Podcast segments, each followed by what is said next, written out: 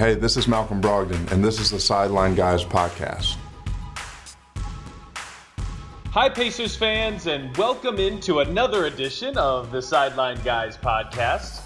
We're extremely excited to be back to you and back on our regular Wednesday schedule. Last week, if you tuned in, we had JJ and I a nice conversation with Goga Bitadze, caught up with him and determined how he's getting through what's a new normal for all of us. This week, we've got Chris Denari on the podcast. We'll bring on Chris in just a moment. But JJ, hope you're still doing well. Hope you're able to find ways to pass the time. Although with a couple of younger kids, I imagine that you're having maybe more success in that than I am.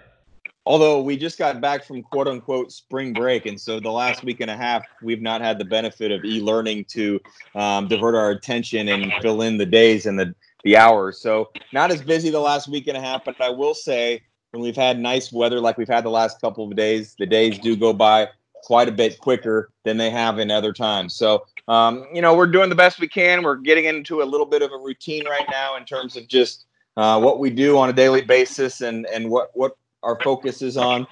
Back to e-learning now, and so I think that's a nice routine as well. But I will say I'm enjoying some of the replays on Fox Sports Indiana, being able to uh, catch up to some of the uh, you know finer moments of the season the season that you know we hope is not over. We have no idea. We don't want to speculate on anything that's happening, but um, really some great moments up to this point. And I've enjoyed watching some of the broadcasts, and uh, I'm enjoying having Chris Denari on the Sideline Guys podcast today as well. Chris, how are you doing? Hey, I'm doing great, guys. Uh, nice to uh, get a little break from uh, yard work and housework. Uh, uh, we've had a lot of fun, though. The my wife Terry and I, you know, you guys know we bought a new house in August, and so uh, we've done a lot of stuff here, you know, the last couple of weeks, uh, just keeping busy so that every day doesn't seem like the same, even though you wake up and you're trying to remember is today Monday or Tuesday or is it Wednesday? Um, but, uh, you know, no e learning here in the house. Uh, I've gotten very good with uh, Words with Friends, Yahtzee, uh, Scrabble. Terry and I broke out our the old backgammon board, and we played backgammon. Nice. Yeah. Yeah, board games, and uh, and the other thing we like to do is we we watch a lot of HGTV. So uh, we we've done that, and uh, you know, fortunately, our three boys are are all doing well, all spread out. Uh, Evans in South Carolina, uh, Wilson and his wife are living in the basement of his in-laws because they sold their house and they're building a house. All that happening here during this, and Max is finishing up his senior year, living still in Muncie in a house where they're sequestered with his four roommates. So uh, talk to them, you know, talk to all of them each and every day, and you know, just trying to make the best of it. So, Chris, it sounds like if anyone has a game on their phone, they probably don't want to play you because it sounds like at this point they would lose to you. I assume, although correct me if I'm wrong, I assume you don't want to give out your handle on those games and have everybody on the Sideline Guys podcast trying to play you.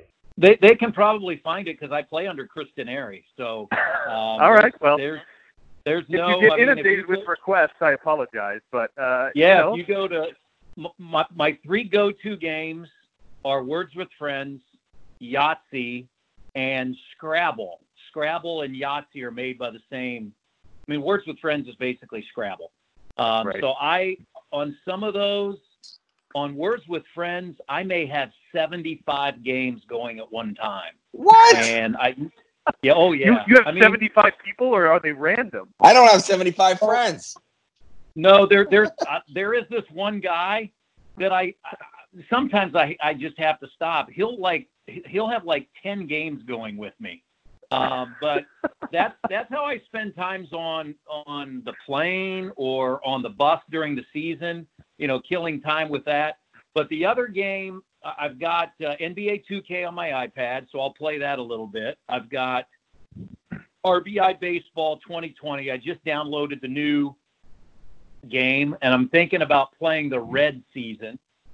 But the other game that I've really played on my iPad, and I try to play 18 holes every day, it's WGT Golf, and um, it's it's really an unbelievable golf game that you know you just use your thumb to, you know, hit the ball, and you know, uh, it's it's it's owned by Top Golf, and so I try to play like an 18 hole round every night. So I was fully you know, expecting this this conversation was going to deal with strictly uh, lawn and gardening and HGTV and your your edging work. Well- and, and here we are talking well, the la- about 75 words with game friends at the same time, which is unfathomable to me. Yeah, well, I mean, th- there is plenty of time for yard work, and we've enjoyed that. As we all know, the last couple of days have been nice, so you want to get out. Um, but but there there is plenty of time for words with friends and those types of things. So um, You don't have uh, you don't have 2K for PlayStation, do you? Well, Max has the the PlayStation 4 up in Muncie. I've Ah. probably got a PlayStation 3 hanging around the house somewhere, but I just tend to play 2K on my iPad. It's it's not bad. It's it's pretty good. I feel like we I was should at least mention Domas Sabonis's 2K game with Montrezl Harrell. Did either of you get a chance to watch that? Uh, I watched some of it, and uh, when he started to fall behind, uh, I tuned out.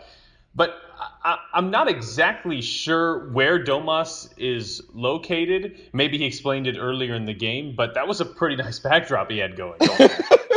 I know his Well- porch looked nice, and I will say I was surprised that he spent as much time with him on the bench that, as he did. Because I mean, normally it, it's all he can do for Nate to not get a, a, a stare when he takes Domas out of the game, and there was a significant portion of the time where Domas was not playing, and I could not believe it. He was about as good as I was. Remember a couple of years ago uh, when we started the Pacers 2K, the gaming, and we had that in-house tournament, and I played uh, a guy named Mark that works um, in facilities and, and Yeah. event. And Mark, I swear, was a professional 2K player because I was down like 40 to six in the first half and when, when I was watching Domas, it, it brought back memories of how bad I was uh, playing 2K against Mark. I was at least impressed with the fact that, like in 2K, you know, people don't work to the post very often. Although I guess that's kind of like the NBA in a lot of ways. But he has the post moves down, though, pretty well in the video game. Obviously, not quite as well as he does in real life, but I was impressed with his ability to play down there in the post. I, I was going to say, JJ, if you have a PS4, some of the guys in, in the broadcasting division of the league headquarters in New York are actually starting up an online 2K league. So if you can wrangle that PS4 from Max or whatever, uh, you could get in on that. We've got eight so far, and we're hoping to grow it. Oh, we've got that is- 2K I might- in the house. I, I don't need to take maxes. I can. Uh, it's just a question whether I could get on my my my PS4 with my son playing Fortnite uh, nonstop. Whether I even have any time that I'm allowed to, to participate. But I, I'll I'll get involved. I'm not sure that I would be a, lo- uh, any better than than Domas is, but I will call for fouls as much as Domas did because every time he shot, he said and one, and I thought I thought that was very similar to what you know, the, kind of the way he plays because he always wants those fouls and he doesn't always get them. No, you're right. It was like real life. That part was real life. I mean, we've always said we've always said that Domas is the human getting fouled machine and never getting the call, and it seemed like that was keeping over to 2K. Yeah. At least the Well, fouls don't I- hurt as bad. Well, it's good to see that you guys are doing well during this period. We have really an, an open and unlimited amount of time we can spend here to discuss different Pacers topics. And by the way, we do have or hope to get more players on the Sideline Guys podcast as the weeks go on. We had Goga last week, and our hope is to have at least a player or two more in the coming week. And while we have a free moment this week, JJ, we wanted to take a look and go back a couple of times in this show, one bigger picture and one with a little bit more of a narrow focus. Yeah, normally Pat and I have a pick three on every show, and maybe it's the final 10 minutes or so. But by adding Chris as a guest and then also having a little more time to kind of bounce around topics, I thought we could go dual pick three for those horse racing fans. Then you could say it's a pick six, but it's actually two different pick threes, two different topics. And the first one is going to be what is your most under the radar or under appreciated moment memory of the season? And so maybe you're not allowed to pick Victor Oladipo's three pointer to tie the game against Chicago or the corresponding walk off interview, but it can be anything that happened that maybe stood out to you or I or Chris. and maybe not everyone knows about, or they maybe don't put it in their top five list of you know best games or moments from the season. It also can be something maybe that happened off the court as well, because some of the times we're able to share some behind the scenes um, memories that, that maybe people don't get to see on Fox Sports Indiana or even at the games at Bankers Life Fieldhouse. And I'll go ahead and, and I'll start with the game. And I, I'm guessing that if you tried to predict what moment or game I might come up with, this might be about 63rd or 64th on the list. Okay. Uh, it, it's not one that anyone would like to relive or remember, but there's a specific moment in the game at Toronto when the Pacers lost by, you know, an amount of points that I don't even want to remember. But it was Jeremy Lamb when he was injured. And if you think about this, as it happened, it wasn't as memorable as it was maybe the next day when you found out just how badly Jeremy Lamb was hurt because he went down and you weren't really sure if maybe he just had, you know, lost his balance a little bit. It looked scary. He needed help getting up. But my one of the under the radar memorable moments was the fact that Jeremy Lamb went to the free throw line after suffering that devastating injury and made both free throws. And I think that after he made the second free throw and then was helped off off the court, he actually I was standing right in that tunnel and he declined the use of the wheelchair, which I, you know, immediately you're looking for any positive development or thoughts, and you think, okay, well, he actually didn't need the wheelchair to help him to the locker room. He made those two free throws. Maybe everything's going to be okay. I thought it was, you know, you didn't really think he was going to come back into the game, although that's the reason he shot those free throws is because in his mind, if he doesn't shoot the free throws and wants to go back in, he would not be able to. So that's the only reason he shot the free throws. You know, he's thinking at least about that. The fact that he made both of them, and then we find out how significant and serious the injury was really later that night and on until the next day. But the courage that he showed, the toughness, and and just the ability to knock down those two free throws on an otherwise forgettable day and night in the season is something that I thought was worth um, paying tribute to. And if this season resumes, obviously Jeremy Lamb will not be a part of the team this season. But I don't think we should forget the impact that he made. I really kind of enjoyed getting to know Jeremy, and I look forward to following his rehab as well. So that's one that I'm guessing you weren't really picking. It wasn't on your list, but I did want to uh, to bring that up and share that for my first moment. I think that's a good first moment, and I think a good example of perseverance, even in a tough memory. And I think a lot of people will remember Jeremy Lamb's first season in that way. And I mean that positively because when things were really tough for him and when he had his toughest moment, his ability to perform in the moment and handle the situation in the way he did is very admirable. And my first pick, and again, we're going for under the radar here. So maybe by definition, these are all going to be a little surprising, but I want to go back to October 30th, and that's when the Pacers were in Brooklyn. They were facing the Brooklyn Nets, and they won 118 108. But Indiana, of course, started the year 0 3 this year, and with all of the hype and the excitement coming into the season, those three games that began the season, they felt like three weeks instead of maybe just a week. And if you remember that Detroit game, which I believe was right before the second Detroit game, which was right before, Indiana kind of had it won. That, might be a little strong, but Luke Kennard threw in a wild shot. Uh, Derrick Rose threw in a wild shot. A couple of shots that are probably made less than 30% of the time you thought you had that proverbial monkey off your back in that game and you didn't get it and then all of a sudden you're going to Brooklyn and if you don't get it you're 0 4 and you know in hindsight had we known that the season was going to turn on its head and that the Pacers were going to go a great run uh, in November and a great run in December I'm not even sure I was worried at the time, but it, would have been nice to have some of that hindsight and to know it wasn't that big of a deal. Um, it just happened to be in the first three games of the season. But to finally get the first win of the season with that group, and, and the way it happened too, uh, four different starters were over 20 points. Lamb, who you were just talking about at 25. Uh, Brogdon had 13 assists. All the starters are really good in that game. So my first under the radar moment was the first win of the season. All right, my uh, first under the radar moment. It's going to be two dates, and they were both in Chicago. Uh, one was on uh, January the 10th, and the other was on March the 6th.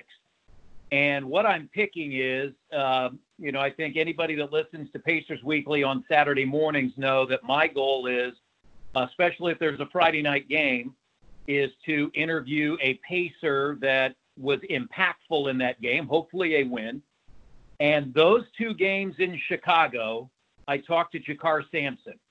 And I'm not sure that when the season started, that I would have thought that on a Saturday morning uh, Pacers Weekly show that I would talk to JaKarr Sampson. But JaKarr, uh, who was always willing and able uh, through uh, you know the the portion of the schedule thus far, was always ready to go. And in those two games in Chicago, he had eight the first night, he had 14 the second night. He was dunking all over the Bulls in a building where a, a year ago he played the final four games for Chicago and averaged 20 points per game. And so it had to be a very special moment twice for him to go back to the United Center in a Pacers uniform and put the hurt on his former team. And it was really cool to be in the locker room after the game, talking to JaKarr and seeing the big smile on his face uh, with how he was helping his team beat his former team. So that's my first under the radar moment. That's a good one, Chris. And I actually had a Bulls game on my list as well. And I had JaKarr Sampson written down as a footnote, but I'm actually going to go in another direction with the second Bulls game. And it was another unlikely hero or just basically performance that you were not expecting. I don't know that on the bus ride to the United Center in my wildest dreams would I have thought that we were going to scrap our entire pregame show and prepare a segment and a discussion on what Brian Bowen would be capable of. And and during the interview, there were a number of guys that were questionable. I remember specifically Doug McDermott, I think, had a foot issue, and then um, T.J. Warren was also injured in that game in Milwaukee. He had stitches, and uh, you know, obviously we had some other issues. I don't even remember. I mean, basically, it was a long list of guys that were injured, and that's why JaKarr Sampson was also playing. And so when I was asking him about Nate McMillan before the game in our interview about guys that were available and, what he thought, this is after he had already done the uh, hallway interview with the other reporters, in which at that time he did not know if TJ Warren was going to be able to play. But just my gut feeling was I thought TJ was going to be able to give it a go. In the basically 90 seconds between talking with the other reporters and conducting the interview for Fox Sports Indiana, one of the trainers gave Nate a thumbs down on TJ Warren and said he's out. So at least I knew, all right, well, I'm going to have to ask about this. And he said Bowen, but he didn't really say Bowen. He didn't say Brian. And I, I honestly didn't. It was, I think, a combination of Brian and Bowen.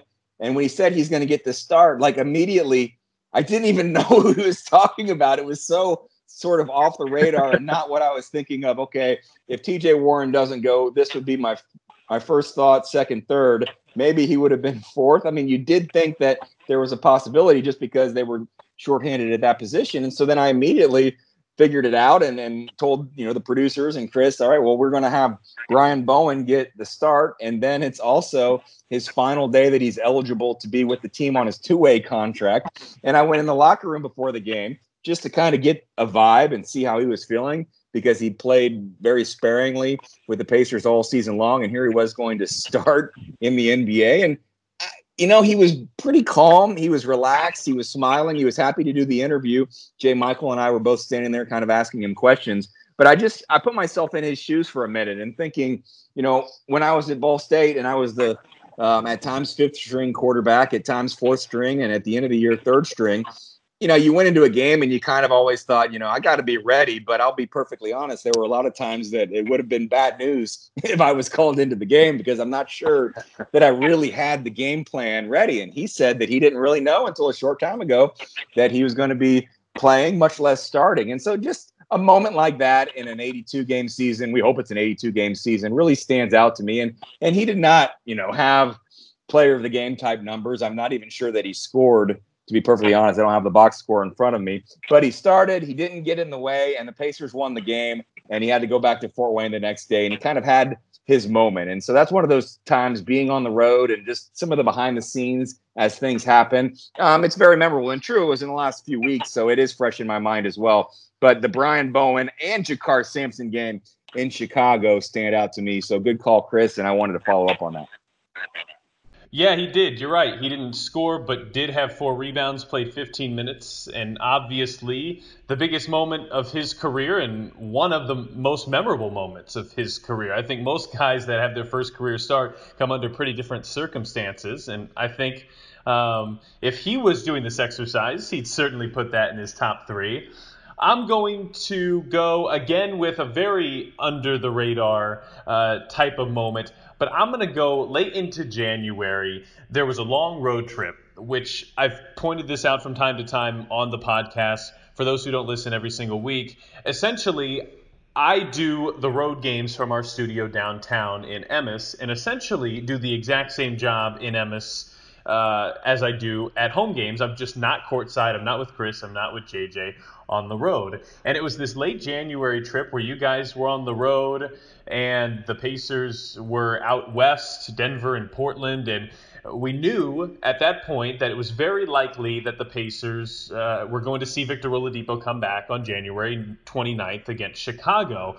I had the benefit of being the only one in Indianapolis, which is a challenge for people like our producer to put this all together. But Victor Oladipo agreed to do an interview with us, and we had oh, probably a 30 minute sit down interview with him just a couple days before his return. And, you know, he's almost always a very good interview, but this day, Victor Oladipo was at his best. You could tell he hasn't, you know, been inundated by the media over the last year like he typically is as a player, and he was just so remarkably eloquent. He was well spoken, um, very perceptive to everything that we were asking, and it was a cool moment personally. But I think when that interview got done, you know, uh, it, it, it sort of marked the time frame that you knew that okay, this whole past year is about to come to an end, and and a lot of that has to do uh, with personal reasons of getting to sit down and, and the opportunity of doing a one-on-one with Victor, but he's got a way when he really wants to to be a pretty good motivational speaker and talking in a way that you leave the room pumped up. And I certainly did that day, so that is my number two under the radar moment. Um, I don't know if this is. I, I it's going to be an under the radar moment. I, it just came to me, and I hope I'm not stealing it from JJ because I really had nothing to do with this. but I still think the TJ McConnell mic'd up was, you know, some people might not think it was under the radar, but it was fascinating television. And when he went over to Brett Brown and talked about the couch, um, and the story is, and, and this is the cool thing, maybe it's under the radar. TJ is one of those guys that I think all three of us have gotten to know pretty well during the year.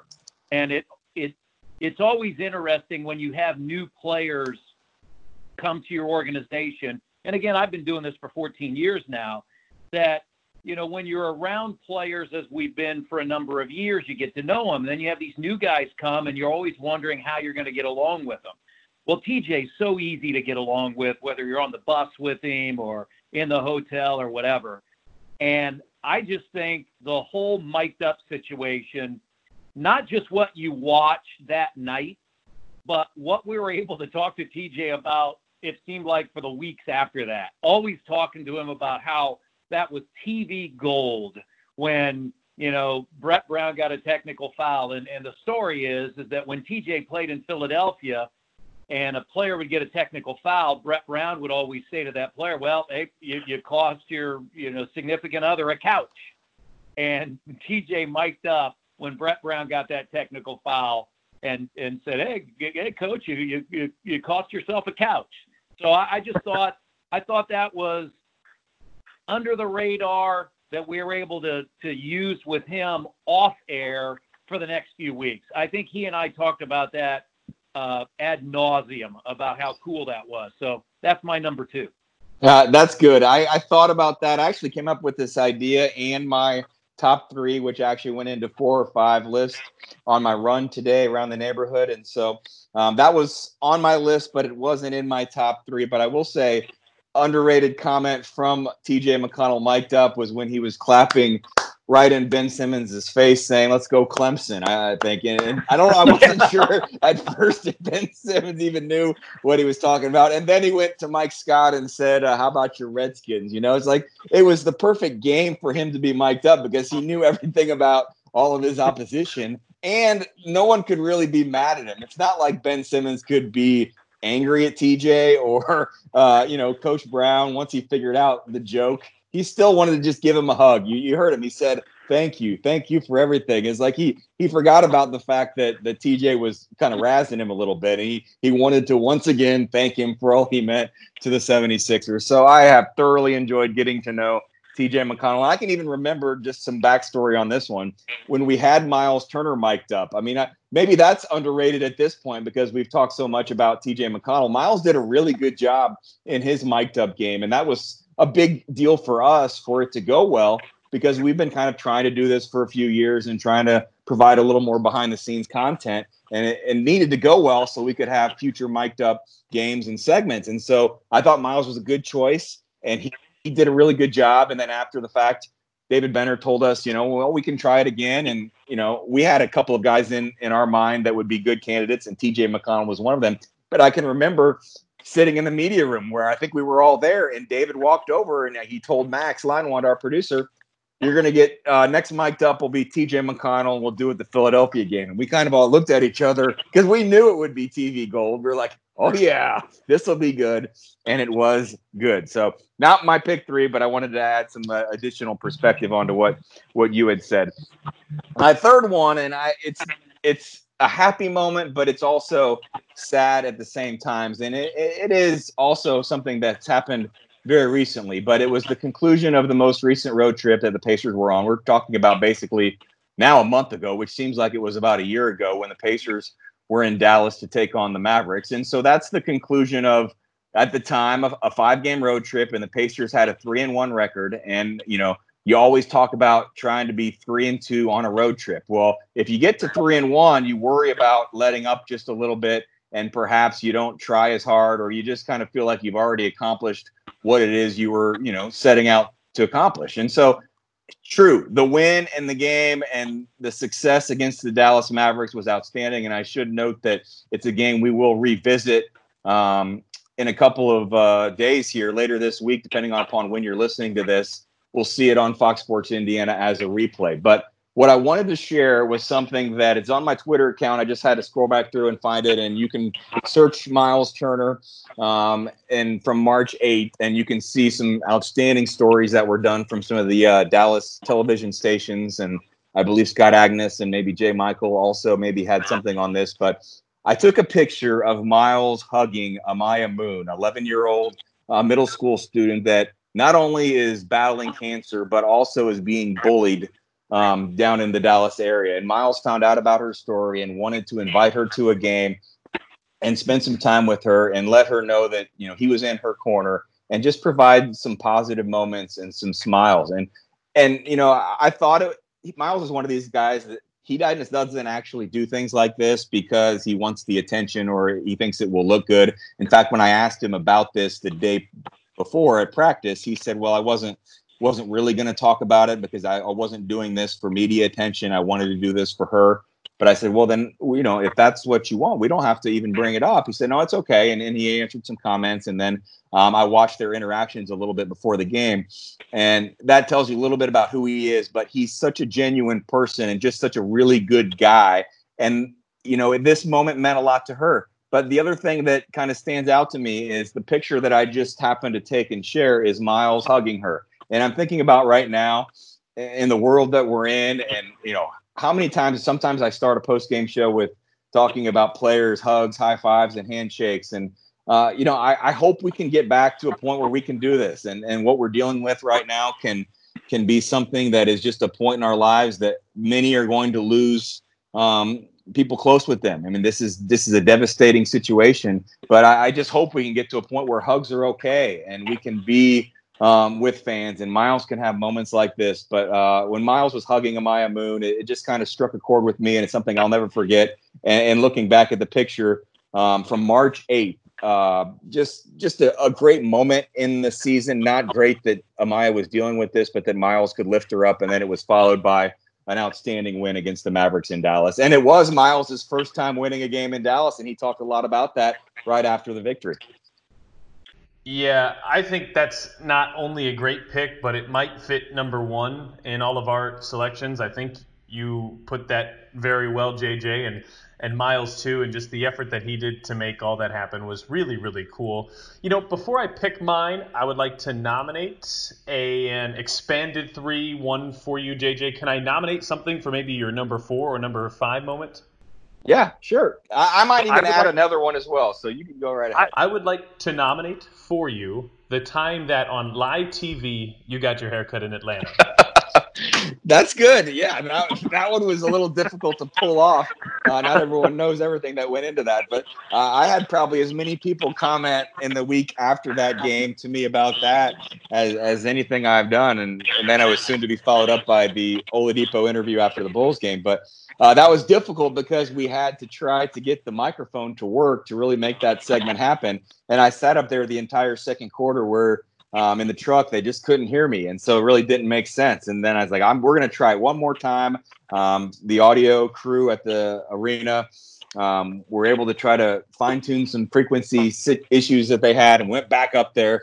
And so, yeah, that that was a memorable night. I'd forgotten all about that. It wasn't even on my list. So thanks for bringing that up. That, so that, you've got one left and you know I I tend to bring up a lot of road games because for whatever reason those stand out to me more because everything I'm doing is focused on the road and sometimes 41 home games you know you can forget some of the details because everything you do is somewhat similar. We have our same dinner meeting. We you know I walk to the pregame set at about the same time all 41 of those games but each road game is a little different and so those stand out but I can't believe we haven't heard yet about the, the time that you joined us on the road, Pat.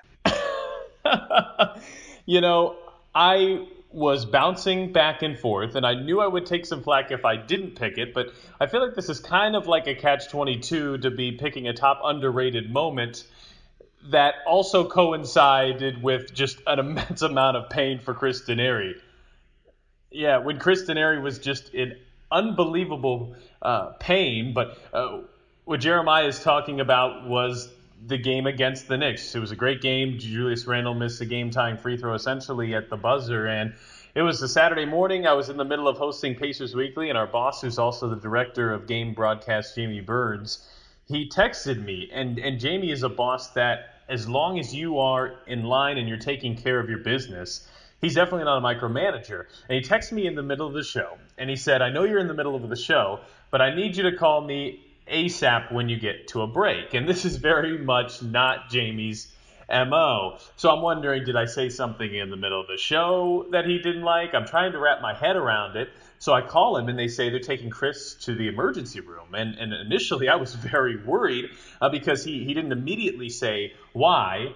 And you know, next thing you know, they're putting me in contact with the people in St. Louis at Fox Sports Midwest, and they were getting me uh, you know, a flight out to New York, and I'll let Chris follow up and put uh, some context to his side of this as well. But I had to sprint home. I had to shower. I had to get to the airport as quickly as I could. I didn't have any prep done. I was doing my board, literally just writing it down on the folder. I essentially use what I call the dumbed down version of Chris's charts because I take his and modify it from my brain. My brain brain does not work at the speed that Chris's does. I'm writing down my board on the plane, plane with Sharpie. I got to the arena a few hours before the game, got to the media room, and there was a moment where, first of all, if it could have happened anywhere, what a cool place Madison Square Garden is on the floor in New York. Quinn Buckner to my right, Clyde Frazier to my left.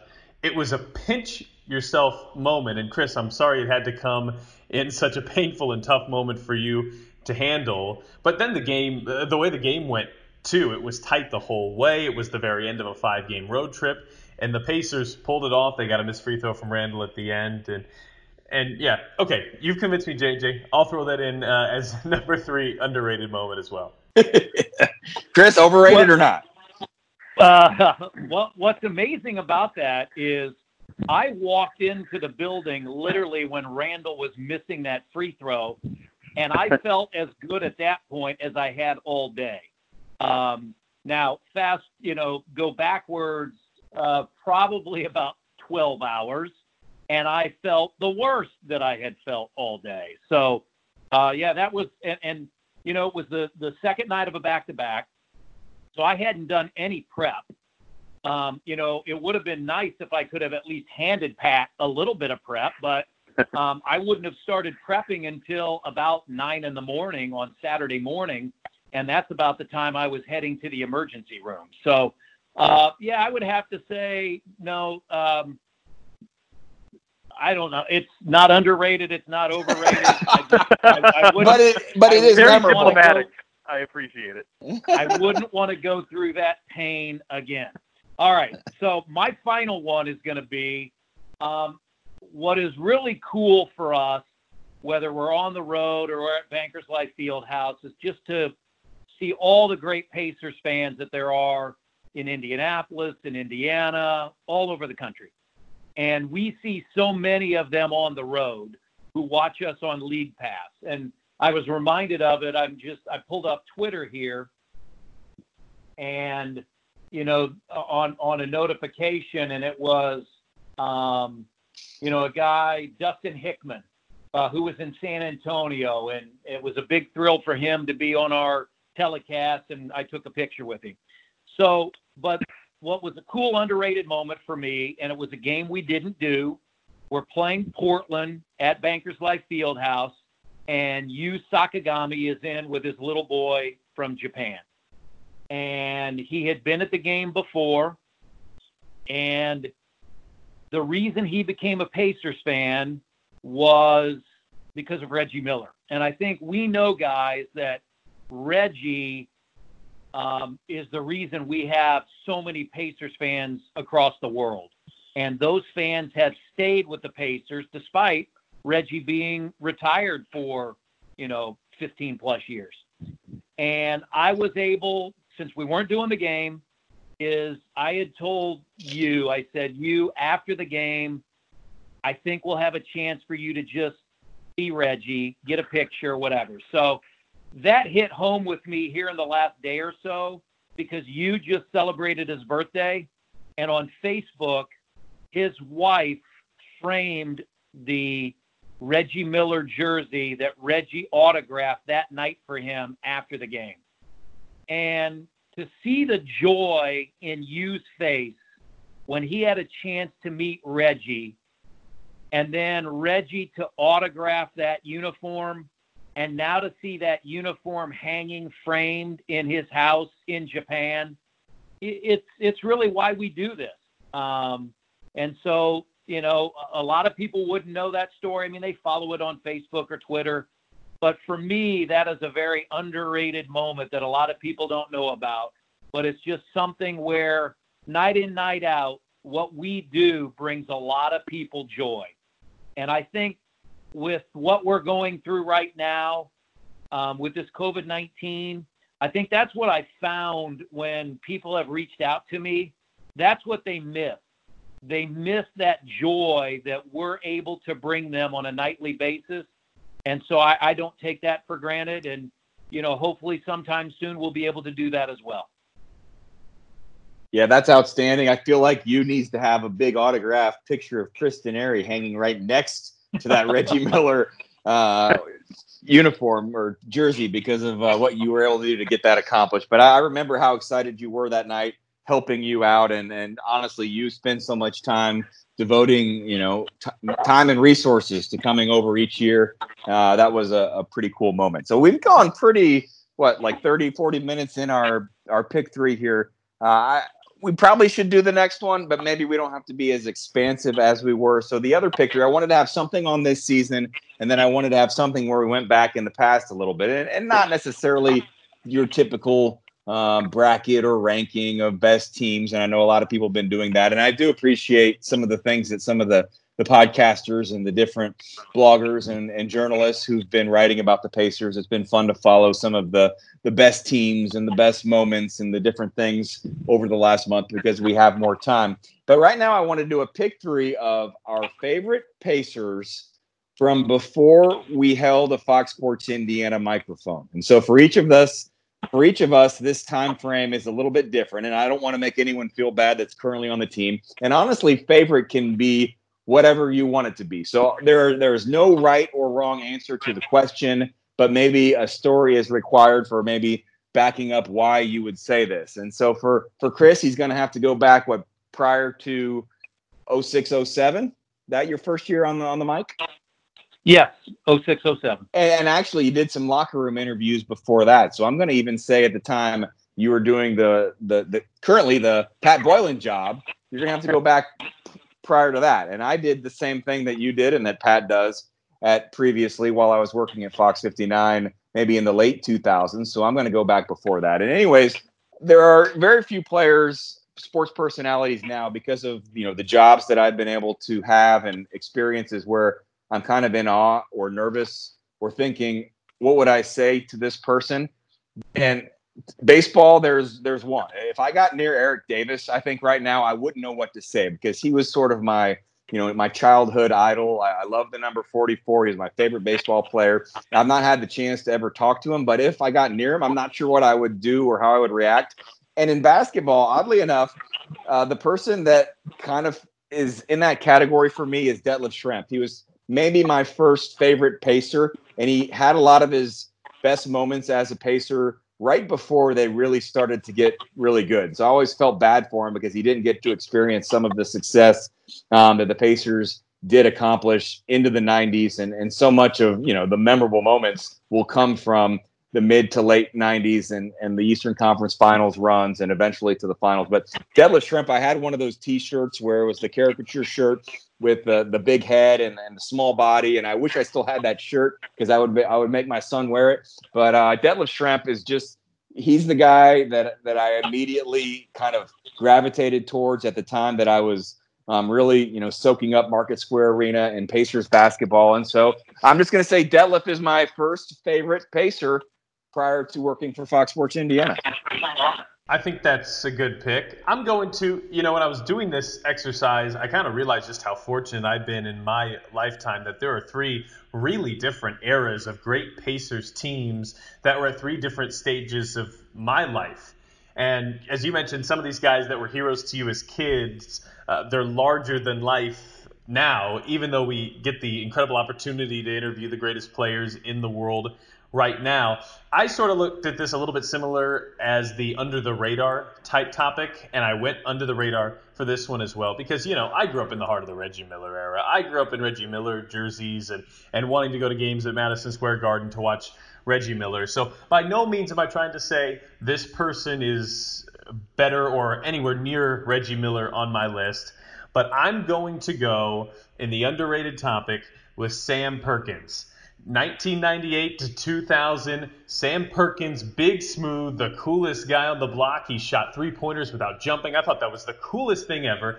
And I kind of wonder, you know, you look at a guy like him, he probably wishes he was born 20 years later because the type of player that he was would fit really well in the NBA now. And I'm looking at some of his stats. The final three years of his career with the Pacers, he shot 39% from three and was taking over to a game, and that was coming off the bench. That's pretty remarkable for that era in that time. It just didn't happen very often, and I think a guy like he now could probably take four or five per game and be really, really valuable. And I think back to those Pacers teams that he was on, that 2000 finals season, and all those teams were so good.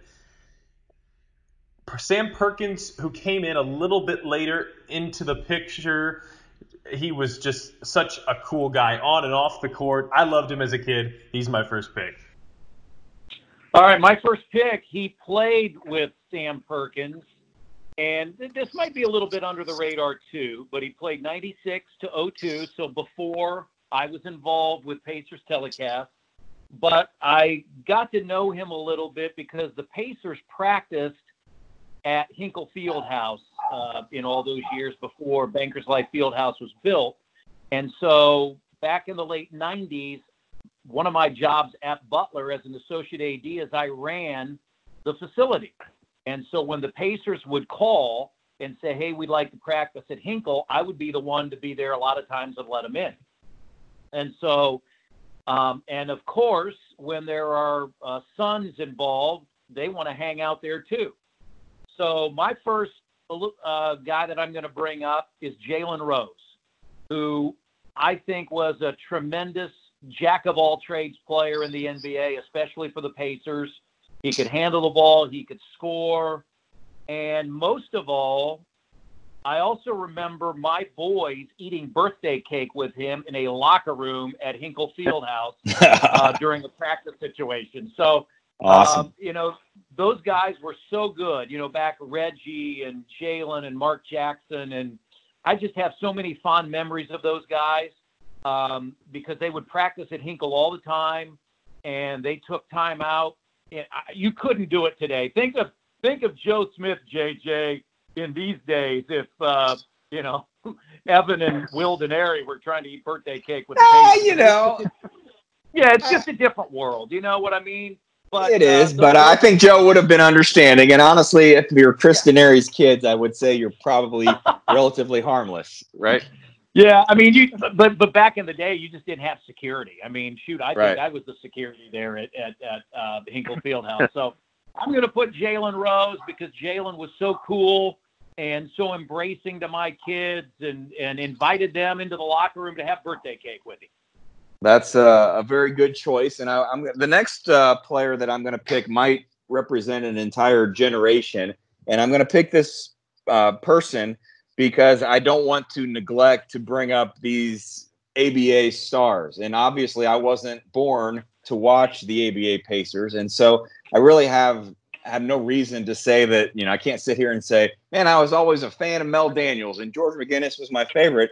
You can watch them on YouTube right now and you can read about what they accomplished and you can give them a lot of credit for what they did along with Bobby Slick Leonard and and basically keeping the franchise in Indianapolis. But I'm going to say Darnell Hillman, Dr. Dunk, because I can remember basketball cards with Darnell Hillman on them. Uh, and I can remember just, you know, hearing about Dr. Dunk. And I can think of the first time that I went to a reading timeout while I was representing Fox 59 and I was going to the schools. And, and I thought it was so cool that Dr. Dunk was leading the reading timeout. I mean, this is a legend who has accomplished all these things. And now he's working hard setting up bean bags and uh, oversized books to read to first graders. And I didn't realize that he does this virtually every day during the winter. And the way he, the first time I ever saw him, to most recently, the last reading timeout that I participated in about a month ago, the way he interacts with the kids, you can't help but know Dr. Dunk and Darnell Hillman and make him immediately one of your favorites. So I never got to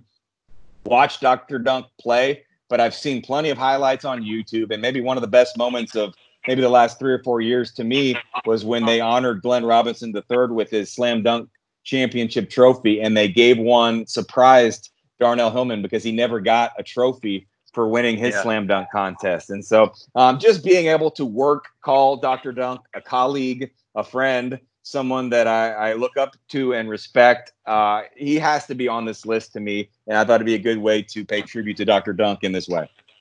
No, I think that's a great pick. I mentioned earlier I was born in 1990. Chris has two sons that are pretty close to me in age, and so they're pretty similar in the way that there are three different eras of Pacers basketball growing up. There's kids version of us, teenage version of us, and then in college, that version of us, there were three different teams that were going to Eastern Conference Finals and, and very serious contenders. I bring that up again because part of the reason I picked this guy is because he's in all three eras. He came at the very end of the first era, right around 2000, and then exited really when the Pacers started kicking it into gear in uh, that third era, that most recent run with Paul George and David West, uh, Roy Hibbert, and that crew.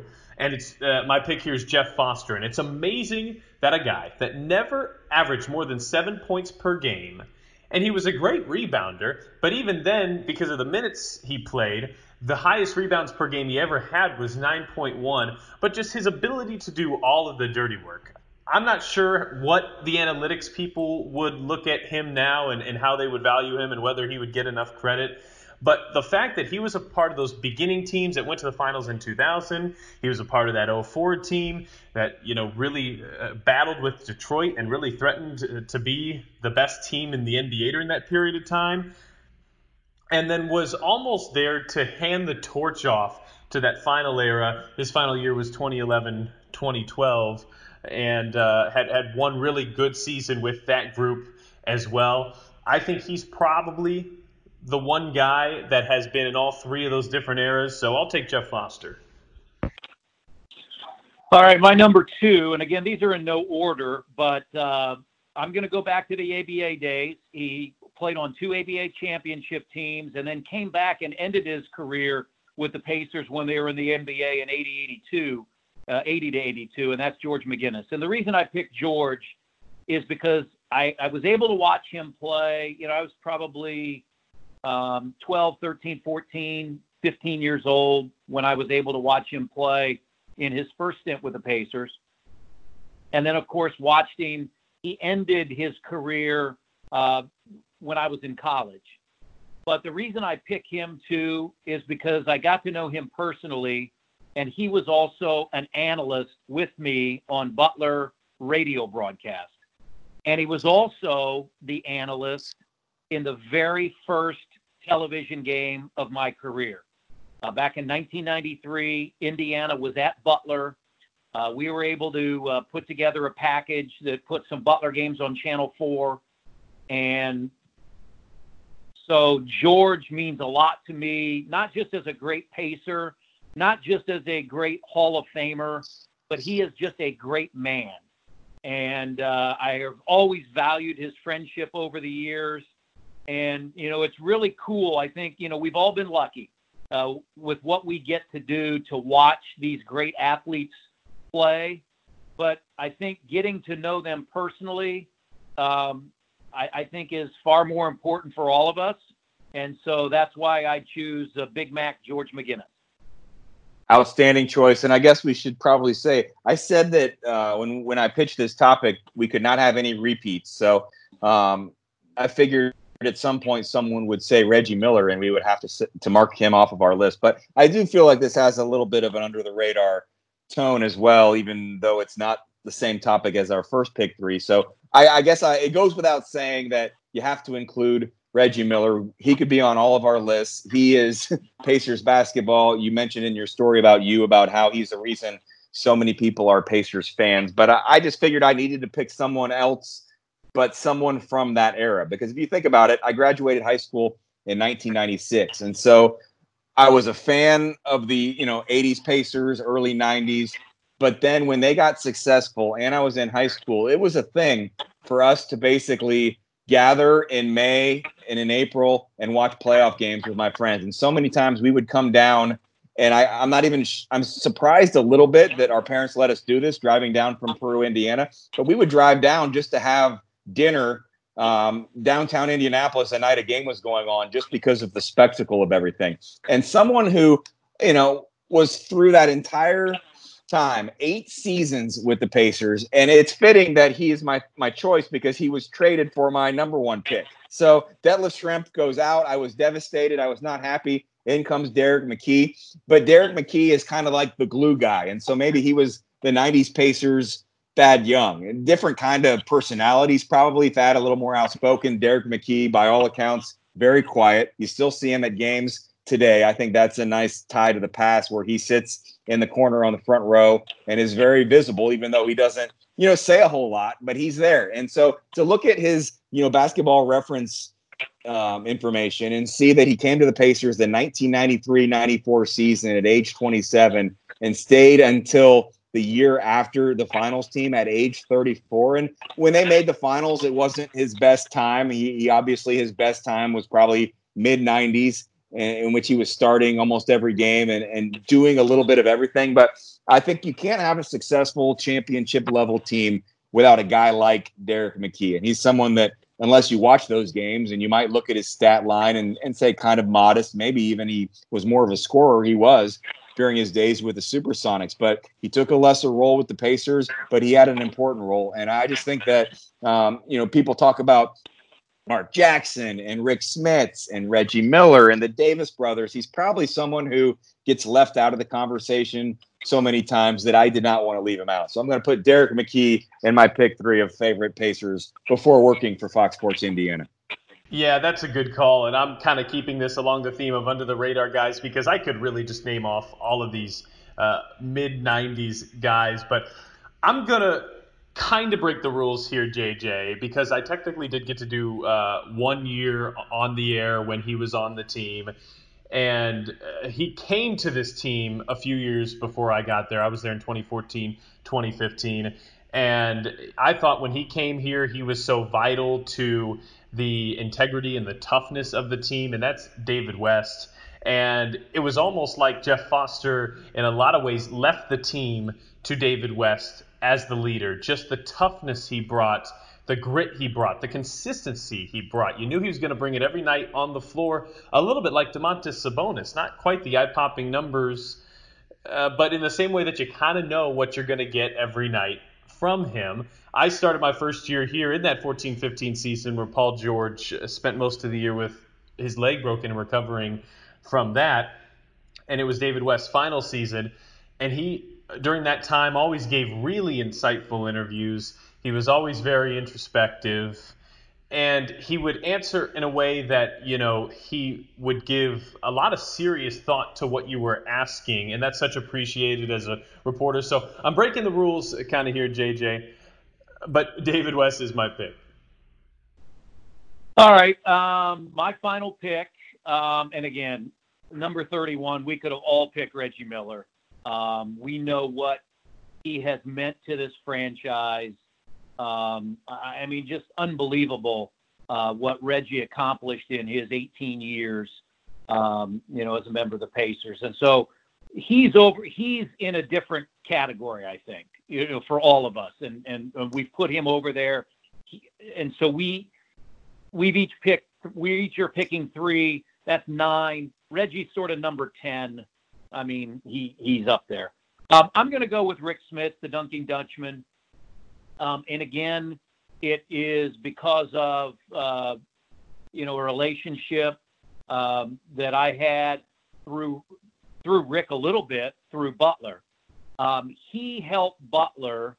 Um, he would come to the Butler games, and I remember, you know, back in the late in the mid mid '90s, um, he said, you know, Butler could really use a big guy, and he helped Butler recruit a guy named Rolf van Rijn, who came from the Netherlands and was mm-hmm. really a key part of Butler's 1997 and 1998 NCAA tournament teams. So for all the great things that Rick did as a part of those great Pacers teams, you know, battling the Knicks, uh, battling Michael Jordan in the Bulls, and then finally getting to the NBA Finals in 2000. Again, I think back to off the floor and, and some of those things that I noticed about Rick and how he embedded himself in the community um, and still has to this day. Um, you know, his son just, uh, uh, Derek, just played at Butler. Uh, his daughter works for Pacer Sports and Entertainment on the basketball side. So I give Rick so much credit for not just what he accomplished on the floor as a Pacer, but what he's been able to pass forward in Indianapolis, staying involved in the community, and allowing us to see how his kids have, uh, you know, grown up and been a part of the Indianapolis community as well. Outstanding, fellows. Good work. Uh, I think you took those topics and you, uh, you, you gave us some really quality answers. Well, thank you, no, JJ. I, I mean, I, this was this was fun. I mean, yeah. I, I yeah, really Chris. appreciate you you having me on and then and giving us, you know, giving us something to shoot for, and that was a lot of fun to do. JJ, I will give you props because you are a much better podcast producer, not necessarily in terms of uh, editing and, and all that kind of thing, but uh, you're very good at thinking of topics like this. And I'll admit I was uh, struggling a little bit to try to find a way uh, to make a podcast work. And look, I think we probably went uh, close to an hour. I don't have the timer on me. I just hope that Chris, maybe you just get off the hook here, but I just hope that Eddie Gill is not disappointed that no one picked him. I know. I thought Eddie was for sure going to be on that list. well, my problem is, is I think I was I couldn't select Eddie because no, I you was would a been part okay. of Pacers. I was a part of Pacers telecast at that point.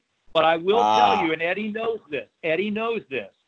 If Evan Denari would have been a guest on this show, my oldest son, who's 30, number one, number two, and number three would have been Eddie Gill. Eddie Wow. Gill is Evan Denari's all-time favorite Pacer. I'm not sure I knew that. That's pretty cool. Oh, Okay, so oh yeah. But did he We have made it up birthday cake? Did he did he have cake with Eddie Gill? I mean, I don't know why it wouldn't be. No, Jalen no, no, no. He didn't. No, because Eddie didn't come until the 2000s, and I was gone. I was gone from Butler by then. Okay. So no, he never. Uh, you know, to be honest, I don't think Ed uh, Evan has ever met Eddie. He's talked to him on the phone, but every time that Evan's in town, you know, from South Carolina, Because you know you could probably make it happen. Yeah, oh yeah, we'll make it happen at some point, no question. Well, the one that you I got didn't you get to to say. Reggie. Yeah, exactly. You, you, Reggie. How about Evans and Harry meet Eddie Gill? Yeah. Yeah, that that's that's a layup. I mean, you know, making sure that I could get you to meet Reggie. I mean, there, there, you know, you weren't sure that it was possible or it could happen, but Reggie was outstanding and everybody was great. I think What- the Eddie Gill, that's a layup drill. Yeah, that's easy. Well, you need to make it happen at some point, if not this season, maybe uh, next season. The one that I did want to say um, that I would uh, almost be uh, would feel bad if I didn't say is someone who maybe is the reason I uh, have this job or a job in broadcasting is Kyle Macy. So he was Mister, you know, anything Kentucky basketball. He was it was Kyle Macy, who's from my hometown, Peru, Indiana, and uh, you know, there was a job opening in Hazard, Kentucky when I was looking for my first job in 2000. And I thought, well, you know, the worst thing I can do is call Kyle Macy and see if he knows anybody. And he happened to know the GM of the station. And the next thing you know, I was working in Hazard, Kentucky. And so Kyle Macy did play his final NBA season, the 1986 1987 season with the Pacers, played 76 games. And I still, I think my dad might still have this an autographed Pacers pennant with Kyle Macy's autograph on it. Although, much like your Eddie Gill story, I could probably still get that done if I needed another autograph. So I give a lot of credit to Kyle Macy, uh, pride of Peru, Indiana. So he wasn't on my pick three, but I did need to give him a shout out as well. All right, JJ, we certainly appreciate Chris Denari joining us for this podcast. We're going to be coming to you every Wednesday here as we have officially restarted the Sideline Guys podcast, and hopefully we'll be getting a player or two here in the future. But if not, I know uh, Jeremiah will be able to think about something creative for us to talk about. So for Chris and for JJ, I'm Pat. We'll talk to you next week on the Sideline Guys podcast.